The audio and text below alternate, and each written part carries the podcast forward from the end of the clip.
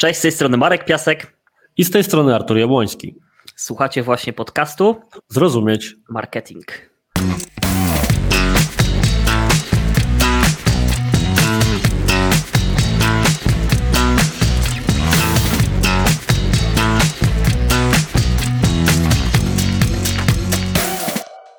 Mój drogi, pięknie nam to wyszło. Do, za drugim razem jestem, jestem ciekaw, bo wiesz, często jak się słucha jakichś podcastów, to jest coś takiego, że ludziom nagrywającym wspólnie dobre wprowadzenie zajmuje tak około 50 odcinków, wtedy się uczą. Zobaczymy po jakim czasie słuchacze stwierdzą, że my już wypracowaliśmy tę naszą otwierającą formułę. Brzmi bardzo optymistycznie. Powiedz Marku, bo ty wybierałeś dzisiejszy temat odcinka. Co tak. dla nas przygotowałeś, o czym chciałbyś porozmawiać?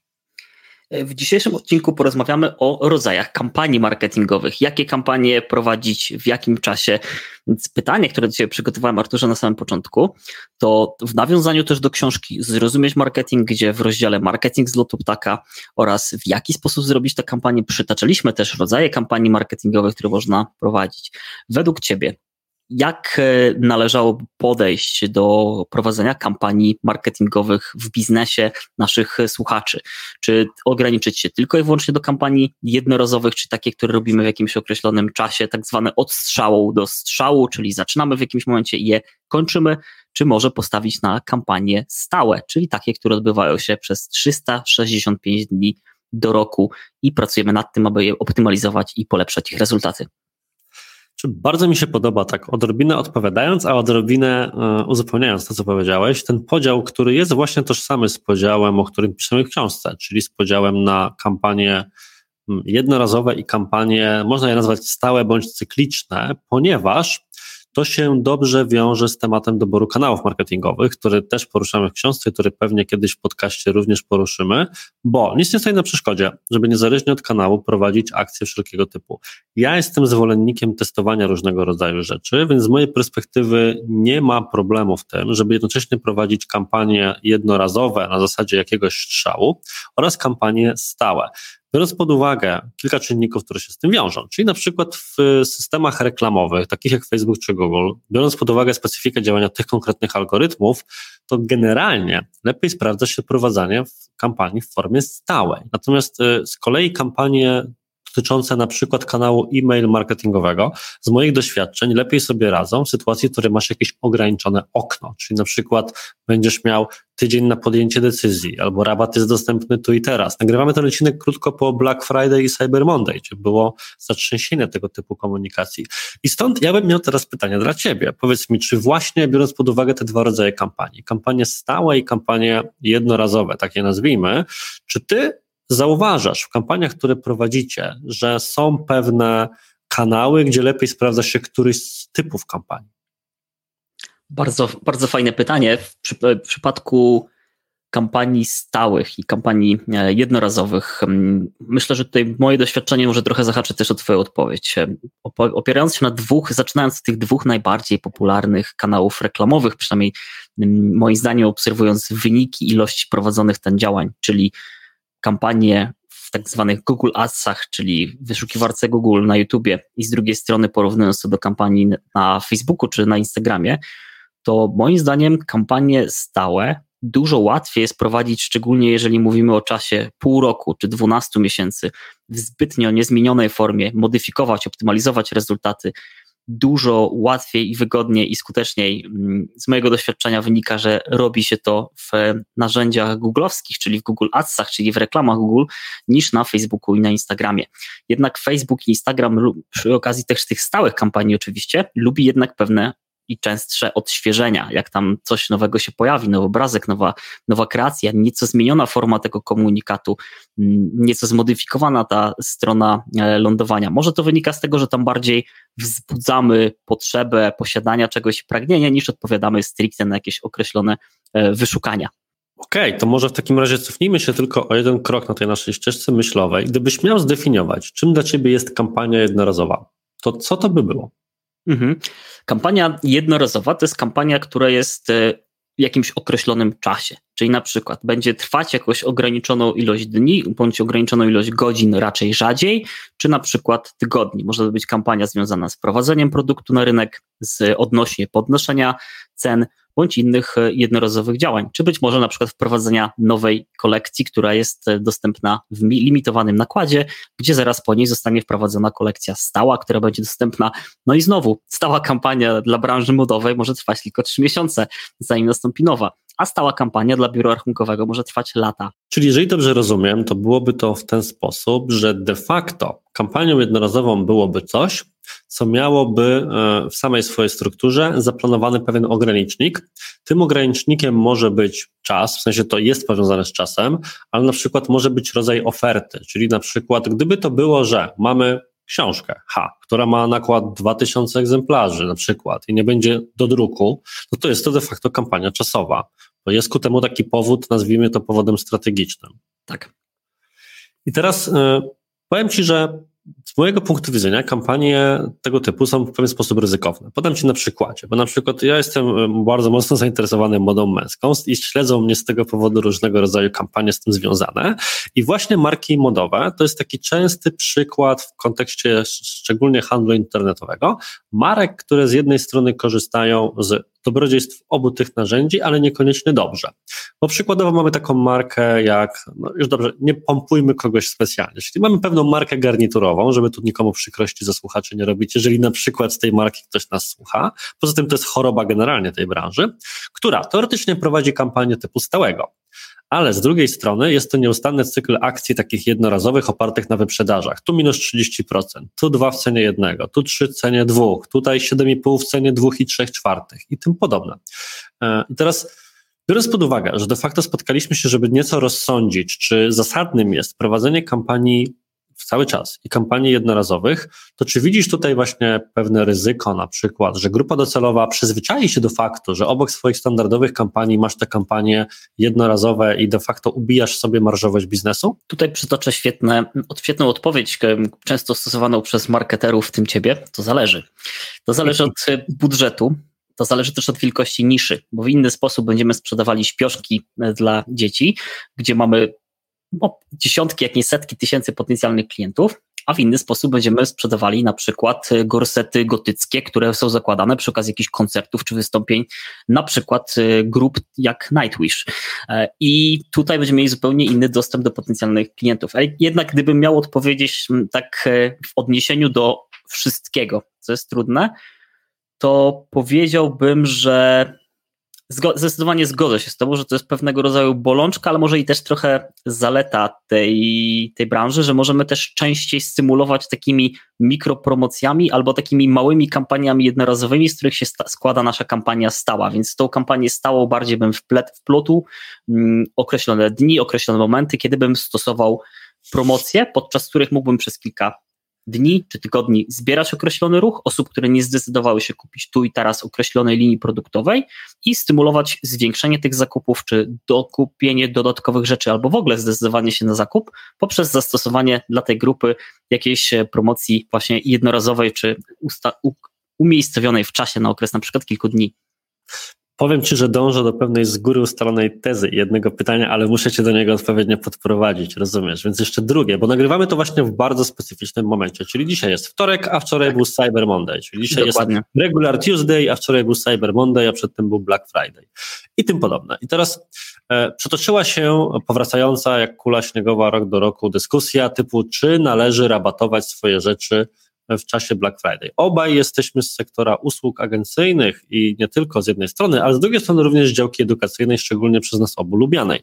Tak. I właśnie przez tą branżę bardzo mocno się to przytoczyło, na takiej zasadzie, że dlaczego miałbym kupić kurs X za cenę pełną, skoro istnieje akcja, która, na którą mogę sobie poczekać, bo przecież mi się nie spieszy, i będę mógł zgarnąć ten kurs, kurs za 50% w Polsce, a po 90% za granicą mm, ceny tej ciężko powiedzieć z opakowania, a tudzież sugerowanej ceny detalicznej w tymże wypadku. I teraz pytanie, do którego dążę, to w zasadzie są dwa pytania w jednym. Pierwsze pytanie, czy rabatowanie takich rzeczy ma sens i to jest ok, podpinanie się pod taką akcję, a drugie e, pytanie zadam Ci po tym, jak odpowiesz na to pierwsze. E, dobrze, czuję się jakbym został, w, jakbym był w jakimś labiryncie, z którego są dwa możliwe wyjścia, więc zobaczymy, czy zmierzę do tego wyjścia, do którego mnie prowadzisz, czy może odkryję jakieś zupełnie nowe, albo może użyję jakichś narzędzi, żeby przebić się przez ścianę, jak dojdę do miejsca, z którego już nie będzie e, wyjścia. Tutaj przytoczę może mm, kampanie, czy jakieś doświadczenie, czy może moje obserwacje, które nie tyle co dotyczą rynku polskiego, ale zarówno europejskiego, jak i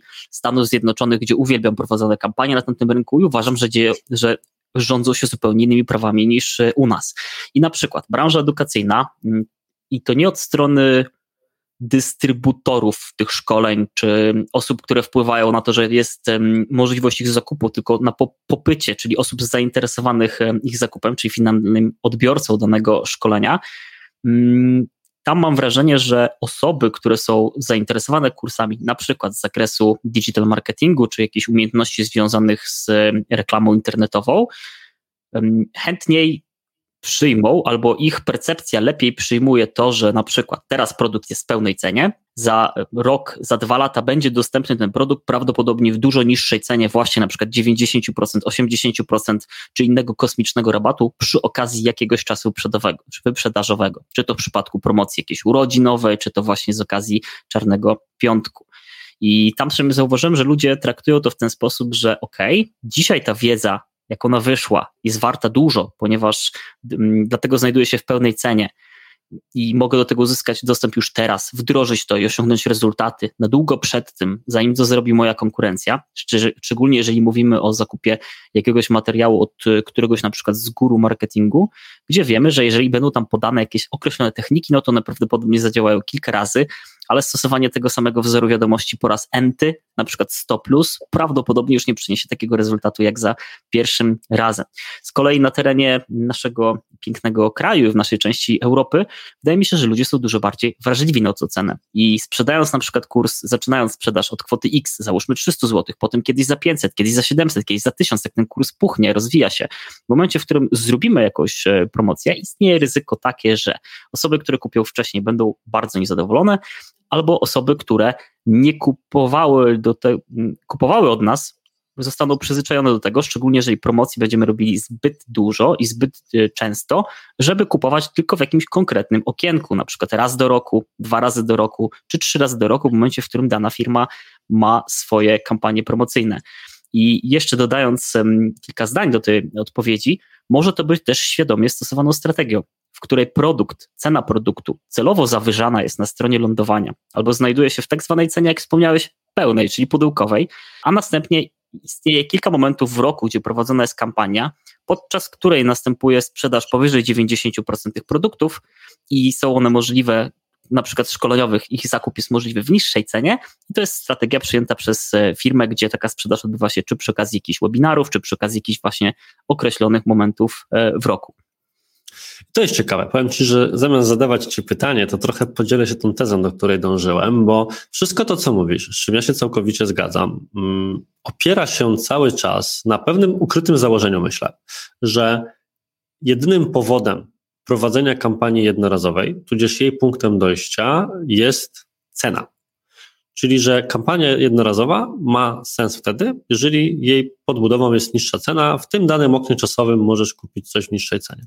I właśnie to z kolei, szczególnie na tym naszym rynku wrażliwym na cenę, jak powiedziałeś, może antagonizować między sobą klientów typu łowca promocji, a klienta, który kupił za cenę pełną, za trzy dni jest telewizor o połowę tańszy i teraz on się czuje, mówiąc uczciwie, jak frajer, bo trzeba było po prostu poczekać. Oczywiście ludzki mózg działa tak pięknie, że na pewno sobie to zracjonalizujemy, natomiast no, ten początkowe oburzenie na markę definitywnie wystąpi. Stąd trochę moje to, to, na czym chciałbym, żebyśmy się zastanowili, szczerze mówiąc, to jakie mogą być inne mechaniki, tudzież inne powody, żeby w zasadzie prowadzić akcję jednorazową. Bo mnie na przykład przychodzi do głowy coś takiego, że e, właśnie też chyba o tym wspomniałeś wcześniej, osobna linia produktowa. Czyli tak. rzeczywiście mam przyczynę, tudzież powód, żeby zacząć prowadzić kampanię osobną w stosunku do tej, która jest moją kampanią główną, właśnie dlatego, że otwieramy nową linię biznesową, produktową, czy nową kolekcję. Niekoniecznie musi za tym stać niższa cena. Bardziej chodzi o cały repertuar środków, które się z tym wiążą, typu osobne strony lądowania, czy może jeszcze inne rzeczy. E, to jest mój pomysł. Pytanie, jakie ty na przykład masz pomysły na takie właśnie kampanie jednorazowe bądź inne? Mhm. Ja uwielbiam kampanie jednorazowe w uzupełnieniu kampanii stałych, więc takim kolejnym pomysłem, który bym tutaj dodał, jest limitowany dostęp do produktu X. E, na przykład była taka marka, która swego czasu mm, weszła na rynek sprzedając golarki umożliwiające golenie intymnych miejsc dla mężczyzn, gdzie pojawia się problem taki, że często tam pojawiają się różnego rodzaju zacięcia. I ta marka, co ciekawe, na początku wyskoczyła z promocją, gdzie można było kupić golarkę w dosyć dobrej cenie, około 50 dolarów z przesyłką zestawu. I po jakimś czasie firma wprowadziła możliwość jednorazowego skorzystania z możliwości kupienia golarki, która jest pozłacana 24-karatowym złotem. I ta golarka była w cenie 10 tysięcy złotych. Nie znam prawdziwych wyników, ale z informacji, które otrzymałem kiedyś do nich pisząc, wynikało, że cztery takie golarki udało im się sprzedać w takiej kwocie. I sprzedaż odbywała się w wąskim oknie czasowym, gdzie była informacja, hej, stań się donem golenia. Może to nie była zbyt trafiona kampania, ale był ciekawy przykład, który pozostał mi w głowie. Natomiast w kwestii... Przepraszam, przepraszam bardzo, czy ja mam rozumieć, że w swoim wolnym czasie zajmujesz się pisaniem o kampaniach reklamowych i ich wynikach do producentów złotych golarek, do, e, do, do klejnotów koronnych wielu mężczyzn? W tej sytuacji dokładnie to miało miejsce. To mamy już pomysł na taki, taki wiesz, leitmotiv zapowiadający ten odcinek, ewidentnie. To, to jest właśnie ten powód, ten clickbait, tudzież e, audiobait w tym wypadku, jaki zastosujemy, coś tak czuję. Mm, może tak być faktycznie do zastosowania. Tutaj przy, przychodzi mi taki pomysł, może stwierdzenie, że to jest taka bardziej penetracja tego tematu i docieranie do informacji. Ale z punktu widzenia limitowanych produktów, limitowanych ofert, myślę, że doskonale znają to z gracze komputerowi, gdzie wprowadzając nową grę czy nowy produkt na rynek, możemy zaproponować dwa warianty cen, y, dostęp do limitowanego produktu, którego zamawiamy, na przykład wersja kolekcjonerska w jakiejś określonej ilości sztuk oraz produktu głównego, który można kupować też w nieograniczonej e, ilości dostępów, jak na przykład wersja kolekcjonerska którejś z gry z figurką i z dodatkowymi rzeczami, na którą się zdecydują fani danej marki. Okej. Okay. Mm, myślę, że jeszcze innym pomysłem na tego rodzaju kampanie mogą być kampanie, ja bym je nazwał nie tyle kampaniami jednorazowymi, ile kampaniami kontekstowymi. Czyli e, mówimy tutaj o wszelkiego rodzaju mechanizmach upselli i cross-selli, mhm. tak jak my również stosujemy, ale nie powiem gdzie.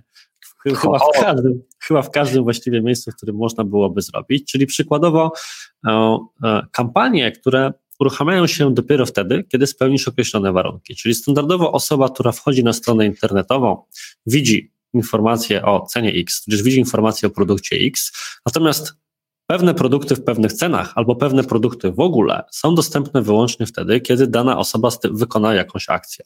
My znamy tego kilka rodzajów. Najbardziej prostym, prostym mechanizmem jest mechanizm one-time offer, czyli danie komuś propozycji bezpośrednio sprzedażowej, bezpośrednio po zakupie, czyli przykładowo na swojej stronie internetowej mam to wdrożone w ten sposób, że kiedy pobierze się e, e-booka, dostaje się możliwość zakupu kursu w cenie niższej niż standardowa, ale tylko do momentu zamknięcia przeglądarki.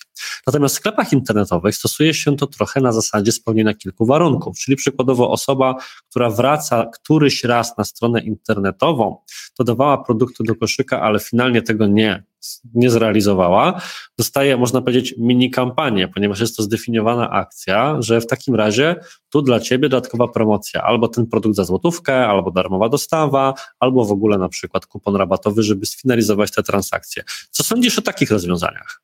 Jakie Ty stosujesz? Co sądzę o takich rozwiązaniach? Uważam je za skuteczne. E, darmowa dostawa, czy bezpłatna wysyłka, czy forma właśnie kup dwa, żeby dostać produkt trzeci czy na przykład bardzo popularne techniki stosowane przy okazji sprzedaży suplementów diety, czy wszelkiego rodzaju środków, które mają spowodować, że w abstrakcyjnie krótkim czasie, na przykład dwóch dni, schudzy na 30 kg. Po zakupie pierwszego produktu możemy, za po, po tym jak ktoś doda ten produkt do koszyka, czy kliknie przycisk wyrażający chęć jego zakupu, możemy zastosować mechanizm taki, w którym zaproponujemy, hej, skoro kupiłeś już ten produkt na miesiąc, to może chciałbyś kupić jeszcze jeden na dwa, na trzy, na cztery miesiące, wydłużyć kurację, albo zakupić produkt komplementarny do tego. Więc e, do przy okazji stosowanych upsellów dodałbym też jest tak zwanego cross-sella, czyli element, który możemy zastosować przy okazji kupienia czegoś, może byś chciał coś jeszcze. Czyli na przykład, jeżeli znajdujemy się na którymś z popularnych chciałem powiedzieć restauracji, ale miejsc, gdzie możemy zakupić jedzenie, mm, nie wychodząc z samochodu, stając e, przy okazji tankowania paliwa, podchodzimy do okienka i mamy możliwość zamówienia. Na przykład przy okazji zakupu burgera oferuje nam się dodatkowo jeszcze możliwość kupienia frytek albo na przykład napoju. To samo możemy odzorować przy okazji zakupów e, czy kursów online, czy dowolnych produktów. Jeżeli decydujesz się na zakup tej e, sukienki, być może chciałbyś do niej, na przykład tej marynarki, może chciałbyś do niej dokupić poszetkę albo jakieś inne dodatki. Decydując się na zakup tej golarki, może chcesz dokupić dodatkowe e, maszynki czy dodatkowe ostrza. I tutaj jest też mechanizm, który osobiście uwielbiam, ale z punktu widzenia mm, polskich systemów płatności nie jest jeszcze zbyt popularny. Czyli może chciałbyś ten produkt kupować cyklicznie. Czyli skoro już kupujesz te powiedzmy kilogram kawy, i mniej więcej zużywasz ten kilogram kawy w czasie czterech tygodni, ty i kilka jeszcze innych osób w twojej firmie, to może chciałbyś, żebyśmy co 30 dni taką kawę ci wysyłali i automatycznie popierali płatność z twojego konta. Jest to bardzo fajna forma też którą możemy zastosować po upsellu. Czyli ktoś kupuje nasz produkt, następnie propozycja jednorazowa, a potem możliwość kupienia subskrypcji, szczególnie jeżeli to są produkty szybko zbywalne. Nie wiem, czy kiedyś stosowałeś może takie mechanizmy, albo widziałeś ich powszechne użycie, ale wydaje mi się, że na naszym rodzinnym rynku typu kupiłeś kosmetyk, on się powinien złożyć za 60 dni e, i jakieś kampanie przypominające, to ciągle jeszcze widzę, że jest tutaj ogromne miejsce do zagospodarowania. To prawda, kilka przykładów widziałem. Widziałem jeden e, personalizowany suplement diety, który pozwala na coś takiego. Widziałem mm, lekcje angielskiego, które, co ciekawe, lekcje angielskiego prowadzone online, ale to nie są jakieś nagrania, czy nie jest to kurs, tylko są to lekcje fizyczne, czy fizyczne, w sensie w tym czasie odbywające się na żywo i możesz sobie wykupić pakiet lekcji i zahaczyć, żeby on się raz na miesiąc za pomocą usługi, zdaje się, payu płatności cyklicznej odnawiał, więc no rzeczywiście tych rozwiązań na rynku pojawia się zdecydowanie coraz więcej. Jest myślę jeszcze jeden typ takiej akcji czy kampanii, bo to, to w tym kierunku zdryfowaliśmy generalnie, znaczy oczywiście zgodnie z naszym wspaniałym planem, że który miałem okazję paść ofiarą ostatnio, bo nie wiem, czy wiesz, Marku, jestem kolekcjonerem. Natomiast jestem kolekcjonerem kursów online, które nie otwieram. to jest trochę jak z książkami kupuję, e, jest to chyba słowo po japońsku, nigdy nie pamiętam jakie, oznaczające kubkę wstydu książek, które sobie kupiłeś, mhm. się przeczytać, codziennie masz wyrzuty sumienia. Ja mam tak teraz z kursami online. Czekam, aż Japończycy wymyślą odpowiednie słowo na to, czyli kupuję sobie jakiś kurs online, bo bardzo chcę go przejść, a potem mnie dopada życie i nie mogę tego zrobić. I ostatnio właśnie po wykupieniu subskrypcji pewnego amerykańskiej usługi, no to już po płaceniu dwa miesiące, dwa, przepraszam, dwa kwartały z rzędu bez otwarcia więcej niż trzech lekcji, brawo ja, stwierdziłem, że no nie, dobra, no to nie będę już tak się żałował na kasę z karty. Zacząłem e, procedurę anulowania zamówienia, anulowania subskrypcji i to mnie czekała piękna niespodzianka, ponieważ po pierwsze dostałem od razu propozycję obniżenia ceny na kolejny kwartał o połowę, i z której postanowiłem skorzystać. No bo o ile pierwszy stwierdziłem sobie, że kurde, no być może nie znajdę czasu, no to jednak, a jestem w stanie skłonny, jestem zaryzykować za połowę. Oczywiście jako dobra polska cebula przeprowadziłem eksperyment, mianowicie poczekałem kolejny kwartał, podczas którego niewiele zrobiłem, ale w, dla dobra eksperymentu oczywiście postanowiłem ponownie próbować anulować zamówienie i dostałem kolejną ofertę. Także hashtag można w ten sposób tutaj biednych amerykańskich producentów kursów online wykorzystywać. Taki jestem podły, ale co ciekawe, po tym jak dałem informację, że no, nie chcę przedłużać subskrypcji, gdyż ponieważ nie mam na to pieniędzy, dostałem jeszcze później, wyobraź sobie, maila z działu obsługi klienta, który zaprezentował mi kilka potencjalnych propozycji, co moglibyśmy zrobić, żebym ja rzeczywiście zaczął z tego kursu korzystać. Także w ten, ten sposób kampanii kontekstowej myślę, że też mógłby być dla naszych e, słuchaczy ciekawy, żeby zastanowić się, jak wdrożyć go do własnych produktów czy do własnego handlu. Oczywiście daleki jestem od tego, żeby osobie usuwającej produkt koszyka zaproponować go za połowę ceny.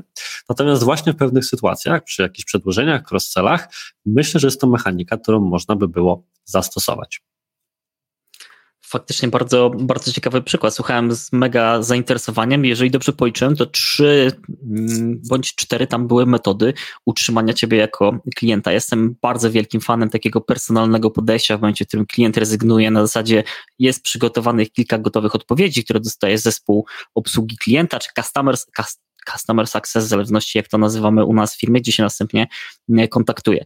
Tutaj myślę, że ciekawym też wskazówką dla osób słuchających, jeżeli chcecie coś takiego zastosować, byłoby przygotowanie wcześniej takich scenariuszy, czyli nie za każdym razem ad hoc e, z buta, bez wcześniejszego przygotowania, podchodzenia do tego, no dobra, to jak klient teraz rezygnuje, to co należy zrobić, tylko ustalenia czegoś, co chyba, nie wiem, czy się ze mną zgodzisz, ale jest szalenie, moim zdaniem przynajmniej istotne e, w wszelkich promocjach, czyli polityka rabatowania, żebyśmy my po swojej stronie ustalili, kiedy jakie promocje, kiedy jakie rabaty, przy jakich warunkach możemy zaproponować naszym klientom, abyśmy nie wpadli po ten scenariusz, gdzie nowy klient dostaje dużo lepszą propozycję niż taki, który z nami na przykład jest od pięciu lat. Nie wiem, jakie masz zdanie tutaj, Artur, na temat właśnie takiej wcześniej przygotowanej polityki rabatów czy promocji. Co komu wolno i w jakim zakresie? Jestem jak najbardziej za, bo w ogóle jestem fanem procedurowania tego, co żywe i możliwe. Natomiast myślę, że warto zwrócić uwagę na trochę inny aspekt, że my wyszliśmy od tego, że barierą przed prowadzeniem kampanii jednorazowych, czy takich kampanii, nazwijmy ich kontekstowych, czyli akcji, o których w tej chwili mówimy, jest to ryzyko, że klient y, X, który mógłby skorzystać z pełnej ceny i zrabatowanej, zobaczy obie te rzeczy i poczuje się oszukany. Tymczasem przykłady, w kierunku których zdryfowaliśmy, pokazują, że da się wprowadzić jednocześnie kampanie jednorazowe, które po pierwsze są widoczne dla osób, które spełniły określone warunki. Najczęściej jest to na przykład już zostanie klientem albo wartościowym użytkownikiem, który przeszedł jakąś ścieżkę e, konwersji na naszym lejku, ale również są to też, zwróćmy uwagę na to, jakkolwiek brutalnie by to nie zabrzmiało, są to akcje, których nie widać. Czyli to, że ja oferuję Ci coś zrabatowanego, nawet o połowę, co normalnie kosztuje właśnie kwotę X, dlatego że kupiłeś coś innego, to nie oferuje ci tego, że tak powiem, jawnie na forum, co mogłoby zirytować osoby, które stwierdzą, a czemu on ma mieć taniej, skoro ja też mógłbym to w przyszłości kupić, tylko widzi to osoba w relacji jeden na jeden, albo z systemem, tak jak ja w procedurze anulowania zamówienia, albo z dedykowanym konsultantem podczas jakiejś rozmowy. I e, wydaje mi się to trochę lepszym rozwiązaniem niż po prostu świecenie pewnymi ofertami wprost, co może prowadzić właśnie do tego negatywnego wpływu na to, jak ludzie będą myśleli o Twojej stronie, która nagle zamieni się w pełną promocji na każdy czarny piątek czy inną cyfrową niedzielę handlową. Albo na Dzień Kota lub inne rzeczy, to zdecydowanie się zgadzam z Tobą. A co byś mógł jeszcze dodać, może na temat tak zwanej sprzedaży okienkowej? To jest termin, który mm, nazywa się na różne sposoby, czyli taki termin, gdzie otwieramy okno sprzedażowe, wcześniej budując zainteresowanie danym produktem, często stosowany na naszym rynku przy okazji szkoleń, czy na przykład w branży eventowej, gdzie organizując jakieś wydarzenie, pompujemy je, informujemy, co się będzie działo, później otwieramy możliwość e, rejestracji czy zakupu, a następnie e, zamykamy. Czy ja osobiście przestałem stosować takie, takie metody? W sensie rozumiem ich skuteczność i rozumiem, na czym ich skuteczność polega. Czyli ona polega na tym, że Mm, no, ograniczenie czasowe i ograniczenie specjalnej ceny, czyli te wszystkie rzeczy, o których sobie mówiliśmy, sprawiają, że jest większa motywacja, żeby kupić. I faktycznie, zrobiłem sobie kiedyś taki eksperyment, gdzie w ciągu roku przeprowadziłem dwa okna sprzedażowe swojego kursu, osiągając wynik około 150 tysięcy złotych, z tego co pamiętam, a następnie przez następny rok prowadziłem sprzedaż ciągłą y, praktycznie zerową promocją taką banerową, żeby zobaczyć, ile będę w stanie wygenerować zakupów organicznie i wynik był zbliżony. I oczywiście to nie jest jakiś dowód na coś, to jest po prostu dowód anegdotyczny z jednej kampanii. Natomiast e, ja po czasie stwierdziłem, że rezygnuję z okienek zakupowych z innego powodu. Dlatego, że jeżeli mam produkt X, który e, może być sprzedawany cały czas i cały czas może być na niego e, ochota wśród grupy docelowej, mówiąc tak delikatnie, to jeżeli ktoś nie będzie mógł kupić u mnie, bo uwaga, zakład nieczynny, to znajdzie kogoś innego, kto ma tę ofertę i z tego skorzysta. Czyli myślę, że gdybym miał produkt, po pierwsze unikalny, a po drugie, e, nie wiem, jakiś bardzo drogi i taki, gdzie nie potrzebuję tego rozwiązania tu i teraz, bo to jest jakiś palący problem, to być może skusiłbym się na sprzedaż w oknie sprzedażowym. Natomiast w sytuacji, w której wiem, że jest to towar, który może być potrzebny tu i teraz, nawet jeżeli jest to produkt edukacyjny, bo ktoś chce po prostu realnie w tej chwili załatać swój problem, bo na przykład chce skonfigurować sobie lepiej kampanię, to wolę e, mieć dla niego ofertę już teraz, ponieważ jeżeli nie skorzysta z mojego rozwiązania, to pójdzie do konkurencji, bo jakby to powiedzieć, potrzeba rozwiązania problemu natychmiast będzie bardziej istotna niż dostarczyciel rozwiązania prawdopodobnie. Czyli na przykład to też się pojawia kolejny wątek, czyli zimny kontra ciepły ruch. Być może w zasadzie troszkę odpowiadając sobie samemu na kolejne niezadane przez nikogo pytanie, byłoby tak, że w przypadku osób, które przeszły przez jakiś twój lejek, znają twoją markę i ją cenią, rozwiązanie za pomocą okna sprzedażowego jest lepsze, a jeżeli mówimy o ruchu, który tak naprawdę przychodzi do ciebie z uwagi na rozwiązanie, a nie ciebie jako markę, lepszym byłby ruch, e, byłoby otwarcie sprzedaży ciągłej. Taka jest moja chyba w tej chwili, mój pomysł na to. Pytanie, jak ty to widzisz? Mm, ja mam tutaj bardzo podobne podejście. E, uważam, że sprzedaż okienkowa jest fajna dla zespołów małych, dla osób, e, które stawiają na tak zwany slow business, gdzie na przykład przygotowują się, budują, odpalają promocje raz do roku, dwa razy do roku i później bardzo hmm, bardziej stawiają na wolną ilość, na większą ilość wolnego czasu niż na to, żeby budować swoją firmę. Czyli zależy na tym, żeby popracować kilka miesięcy, kilka tygodni, zbudować naszą społeczność, zaproponować jej produkt, a później bardziej się skupić na dzieleniu się wartościowymi treściami niż na wszystkim, co jest związane z obsługą klienta, sprzedażą, fakturowaniem e, i tym podobnymi. Im większy jest zespół, im większa jest firma, oczywiście to nie zawsze też w zależności od branży, ale trudniej jest stosować takie kampanie okienkowe, szczególnie jeżeli mamy kilka osób w naszym zespole sprzedaży, ktoś, tak jak wcześniej wspomniałeś, skontaktował się z nami, potrzebuje czegoś, chciałby to kupić, a my mówimy, wie pan co, panie Kowalski, no my będziemy, dopiero co mieliśmy to otwarte w październiku, średnio w sumie tego Kowalskiego interesuje, bo on dopiero do naszej listy dołączył w listopadzie i raczej nie będzie czekał 11 miesięcy na to, żeby kupić na przykład szkolenie z zakresu um, ustawiane kampanii e, reklamowej, tylko będzie, tak jak wcześniej wspomniałeś, zdecyduje się na zakup gdzieś indziej. Ja te jednorazowe kampanie, czy mm, takie okresowe lubię stosować przy okazji wprowadzenia jakiegoś nowego produktu na rynek i tutaj fajny też ciekawie to wygląda też na przykład przy okazji promocji czy kampanii związanych z prowadzeniem nowych konsol na rynek, czy to PS5, czy to na przykład nowym Xboxie, gdzie też mamy na początku kampanię jednorazową, która jest na preordery. Kupcie tą konsolę, będzie jest ograniczona liczba konsol, które jest wrzucone na rynek. I później jest przestój kilku tygodni i prawdopodobnie będziemy mieli kampanię, która się rozpocznie przy okazji świąt, gdzie będzie tak duża ilość tych produktów, że już każdy będzie mógł je kupić, bo wtedy skakuje kampania stała, która nie jest na tych pierwszych mm, early adoptersów, na tych pierwsze osoby, które są zainteresowane, na tych fanów tego produktu, tylko na takie osoby, które już u nas e, czekają.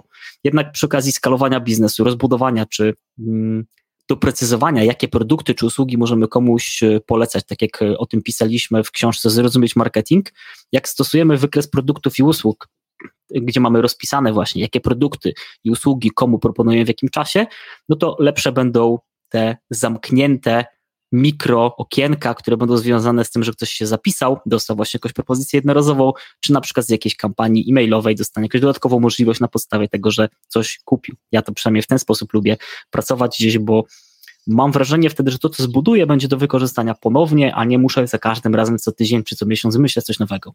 Tak, i myślę, że właśnie wykres produktów i usług, któremu na pewno poświęcimy jeden z odcinków jest prominentną częścią naszej książki Zrozumieć Marketing, jest tym fajnym narzędziem, które pozwoliłoby ustalić tutaj wszystkim słuchaczom i nam pomaga w codziennej pracy, które produkty, czy które rzeczy, które możemy właśnie połączyć w paczkę, bądź zrabatować, czy zaproponować jako produkt kontekstowy, powinny trafić jako akcje jednorazowe, akcje kontekstowe, kampanie tego typu, a które powinny wówczas funkcjonować w tej sprzedaży ciągłej, którą widać bądź widać jakoś bardziej intensywnie. I myślę, Marku, że to na tyle w dzisiejszym odcinku. Powiedz proszę, czy chciałbyś zaprosić może naszych słuchaczy w jakieś miejsce w internecie, gdzie można znaleźć na przykład Ciebie? Gdzie można znaleźć na przykład mnie. Zapraszam do odwiedzenia strony www.marekpiasek.com. A jeżeli chcielibyście znaleźć Artura w internecie, to zapraszam Was na stronę www.arturjabłoński.com bez polskich znaków i bez polskich znaków w przypadku Marka, ale u niego po prostu ich tam nie ma. Bardzo dziękujemy za dzisiaj i do usłyszenia za tydzień w kolejnym odcinku podcastu Zrozumieć Marketing. Cześć. Cześć.